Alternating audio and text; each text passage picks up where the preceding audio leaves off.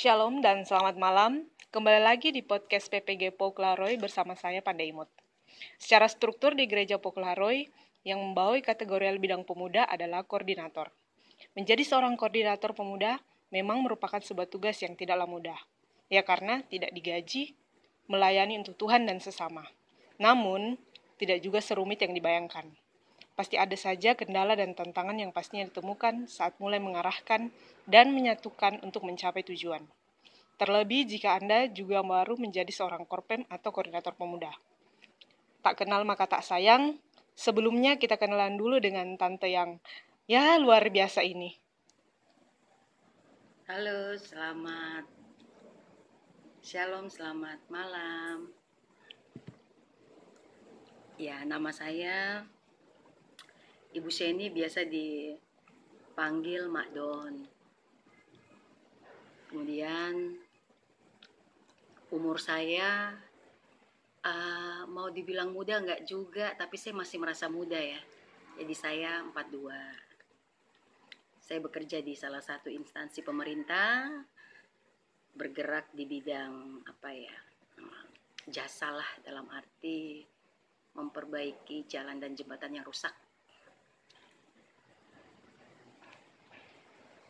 ya saya menjadi koordinator pemuda di POK Lahiroi itu mulai tahun ini bulan 5 sekitar kurang lebih bulan 4 bulan 5 lah ya mungkin sekitar itu perkenalan yang singkat ini Oke, Tante Seni. Pertama kali ditunjuk menjadi korpem nih apa rasanya Tan? Ditunjuk atau mengajukan diri atau apa nih tan? Atau dengan alasan apa nih kenapa tante mau mau menerima uh, jabatan korpem nih? Dan apa rasanya tan?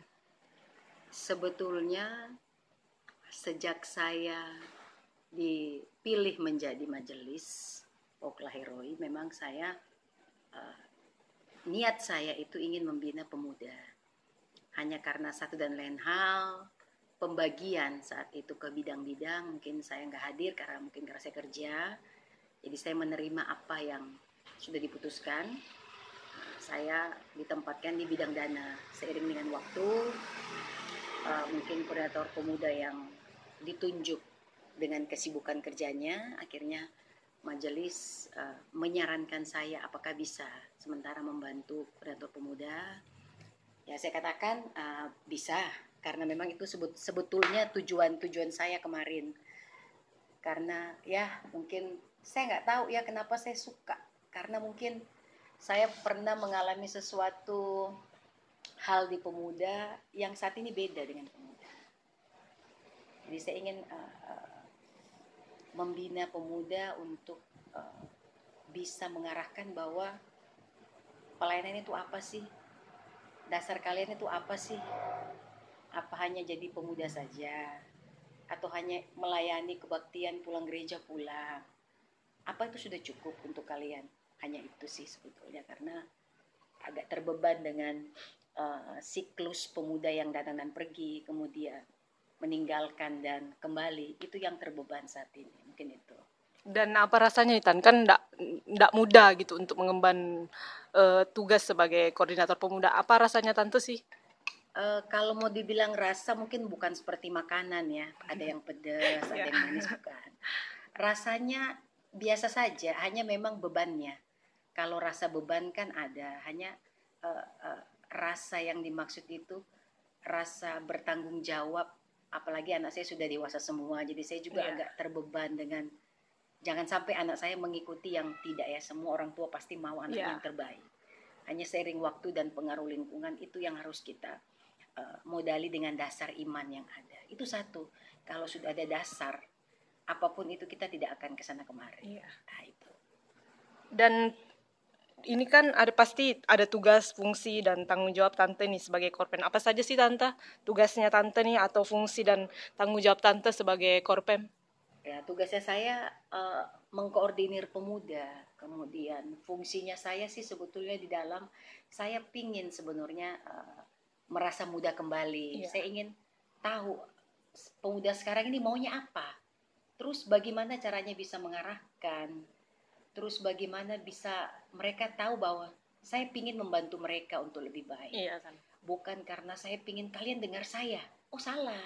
Tetapi kadang dengan cara yang baik, dengan cara lewat hati maupun dengan musik atau dengan kata-kata, saya rasa ini kurang. Anak pemuda di Pokla Heroi sebenarnya itu dasarnya sangat baik semua. Hanya memang selama ini ya saya nggak tahu ya apakah karena uh, kurang pembinaan dari korpem yang lalu yang dulu-dulu sebelum saya jadi majelis Ya. ataukah memang anak-anaknya yang ogah mau dikoordinir saya nggak tahu ataukah memang ada sesuatu yang mereka ingin capai tapi nggak bisa Iya. nah sebetulnya di situ yang saya ingin tahu apa sebetulnya mereka apa sebetulnya yang mereka harapkan dari uh, kami sebagai seorang koordinator pemuda.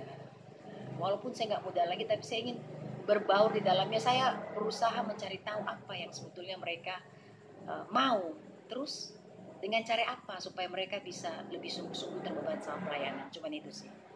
Karena semuanya kan uh, kita melihat dari hati. Di sini kita uh, kerja tulus ya tidak ada Iya, modus jadi itu. Jadi mungkin itu Terus ini kan sejauh ini Tante mengkoordinir teman-teman di Persekutuan PPG Poklaroy. Pasti ada saja masalah atau konflik yang terjadi nih. Apalagi pemuda yang dikatakan mulai masuk ke Persekutuan Pemuda ini kan dari SMA yang sudah mulai 17 tahun Tante. Otomatis kan pola pikir dan sikap tingkah lakunya berbeda dengan pemuda yang sudah bekerja atau mahasiswa yang berumur berumur 20-an tahun ke atas tuh Tan. Bagaimana cara Tante melihat situasi umur dan kondisi yang mungkin saja bisa labil dengan umur dan juga mungkin saja konflik yang terjadi di persekutuan pemuda. ya sebetulnya uh, masa-masa rentan tamat SMA dan seterusnya itu masa yang sulit Iya. dibina karena menurut uh, psikolog anak-anak itu dibina 1 sampai 12 tahun. Selanjutnya itu akan akan susah karakternya itu sudah terbentuk dari umur mereka 1 sampai 12 tetapi bagi saya tidak ada yang mungkin bagi Tuhan tidak ada yang mustahil. Jadi paling tidak saya hanya berpikir begini uh, apakah melalui kemajelisan yang saya sandang saat ini, apakah saya bisa membentuk mereka lebih baik lagi. Kemudian uh, mereka saya lihat dari dari dari sisi dewasa atau tidaknya sebetulnya semua sudah terlihat ada yang pingin mendewasakan diri, ada yang pingin serupa yang lebih dewasa lagi, tapi ada yang pingin sudah dewasa tapi seperti anak-anak. Iya. Ya, jadi kadang saya melihat oh mereka mungkin ada sesuatu di dalam rumah tangga mereka atau di keluarga mereka yang ada kurang dia limpahkan ke Iya, di persekutuan. persekutuan pemuda. Ada kadang orang yang cukup tetapi dia ingin yang lebih. Jadi kayak Iya. tidak tersalurkan. Iya. Nah, di situ kadang eh, peranan orang tua juga kadang penting untuk pembinaan supaya kami bisa masuk. Sebetulnya anak-anak ini apa di rumah yang bikin dia resah dan gelisah, galau lah. Apa?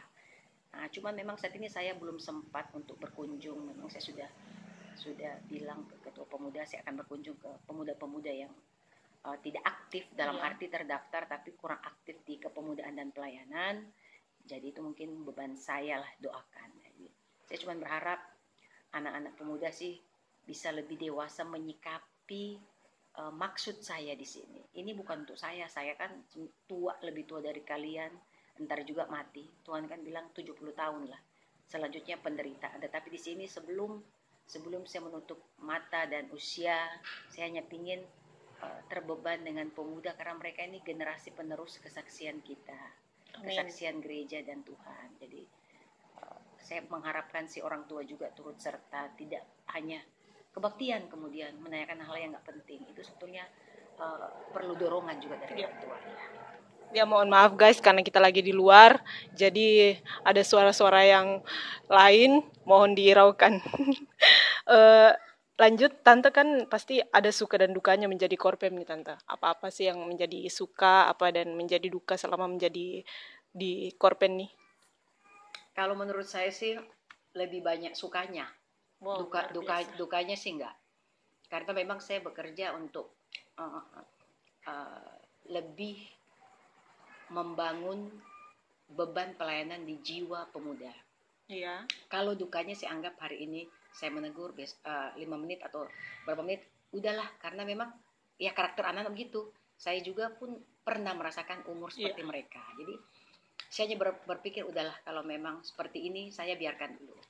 Nanti mereka pun akan berpikir, mereka akan lebih dewasa mungkin dengan tanggapan itu saya membiarkan dalam arti tidak tidak tidak saya pantau tidak, tetapi saya melihat oh berarti karakternya seperti ini.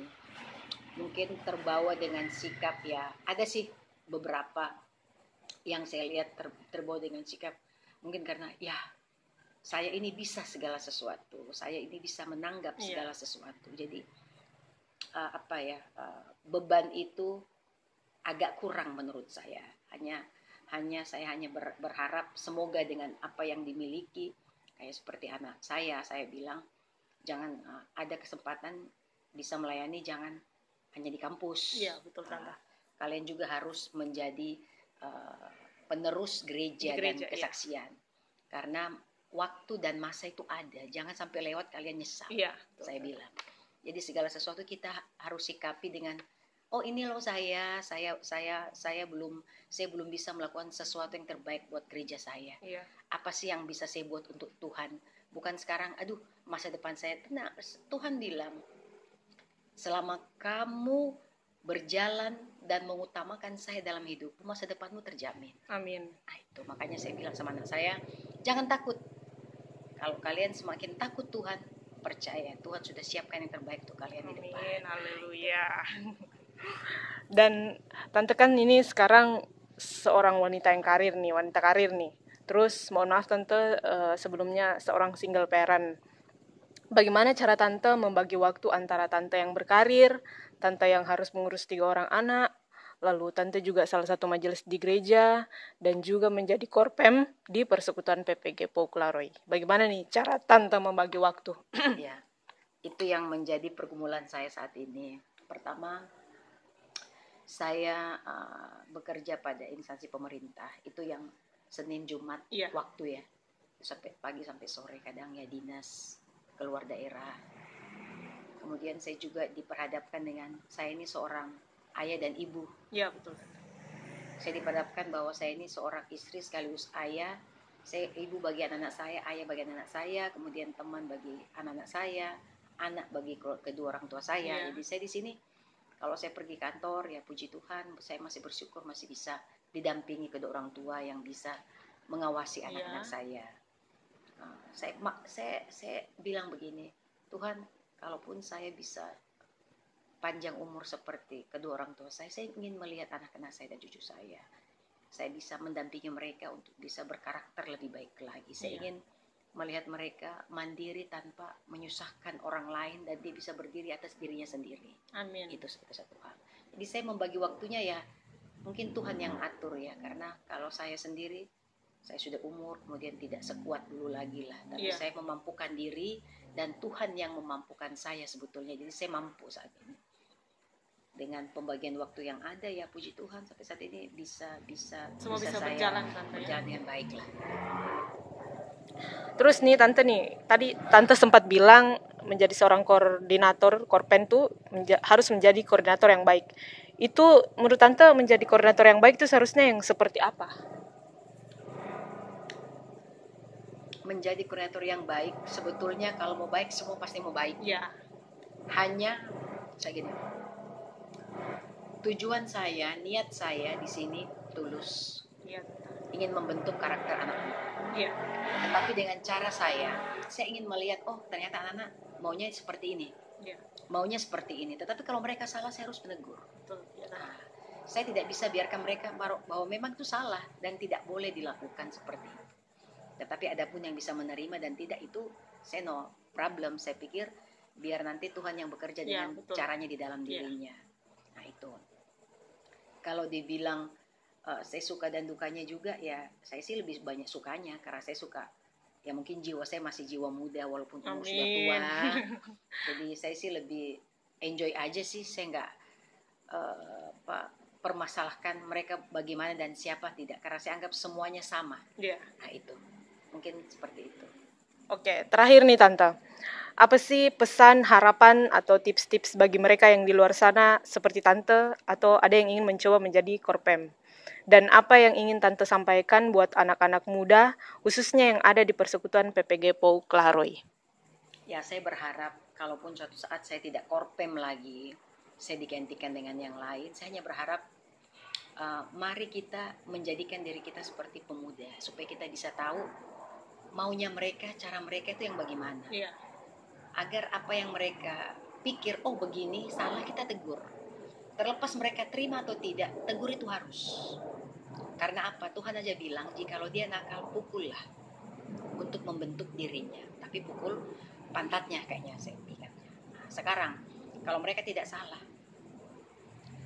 kemudian kita menegurkan kita gila. Iya. Nah, tapi karena kita pingin seperti mereka kan seperti anak-anak kita. Iya. Dan di dalamnya juga banyak anak-anak kita. Iya. Ya, saya anggap semua anak-anak kita.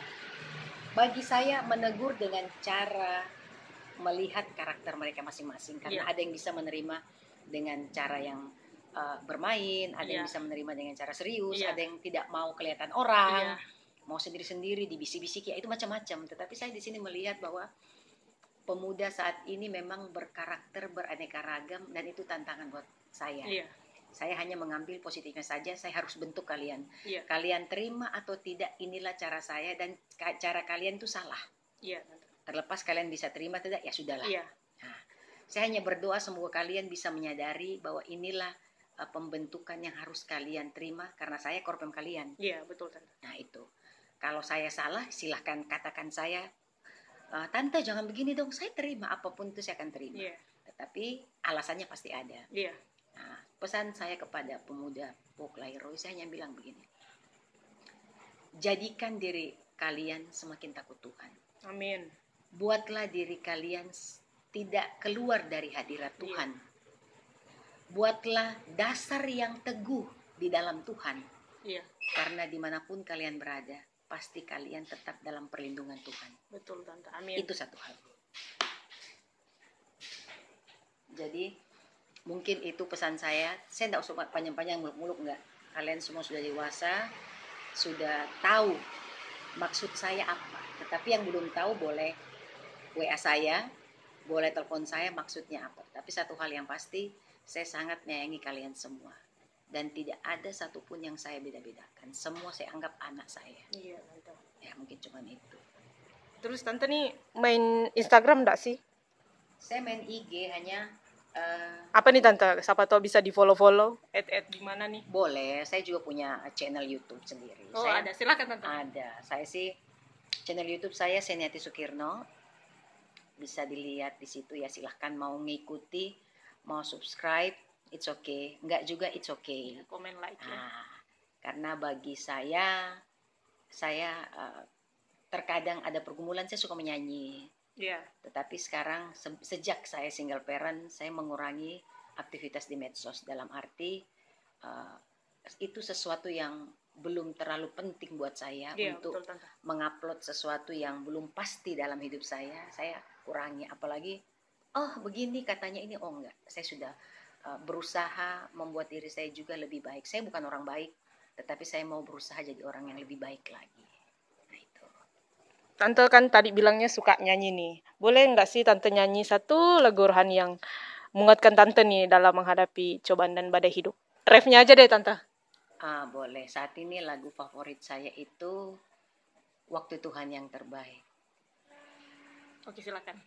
Waktu Tuhan pasti yang terbaik Walau kadang tak mudah dimengerti Lewati cobaan Ku tetap percaya Waktu Tuhan pasti yang terbaik. Oke, terima kasih atas waktu dan kesempatannya untuk Tante Seni. Semoga selalu diberkati dalam Tuhan. Amin. Menjadi seorang yang baru dalam sebuah kelompok atau persekutuan memanglah bukan hal yang mudah. Namun jika Anda menggunakan waktu Anda untuk terus belajar dan terus mengenal anggota-anggota Anda, maka tidak ada kemungkinan lain selain anggota tim Anda yang mengikuti Anda. Saat Anda melangkah maju dan memimpin, tetaplah terus berdoa, minta kekuatan kepada Tuhan kita Yesus Kristus, dan andalkan Dia selalu dalam setiap kehidupan juga aktivitasmu. Selamat malam dan Tuhan Yesus memberkati.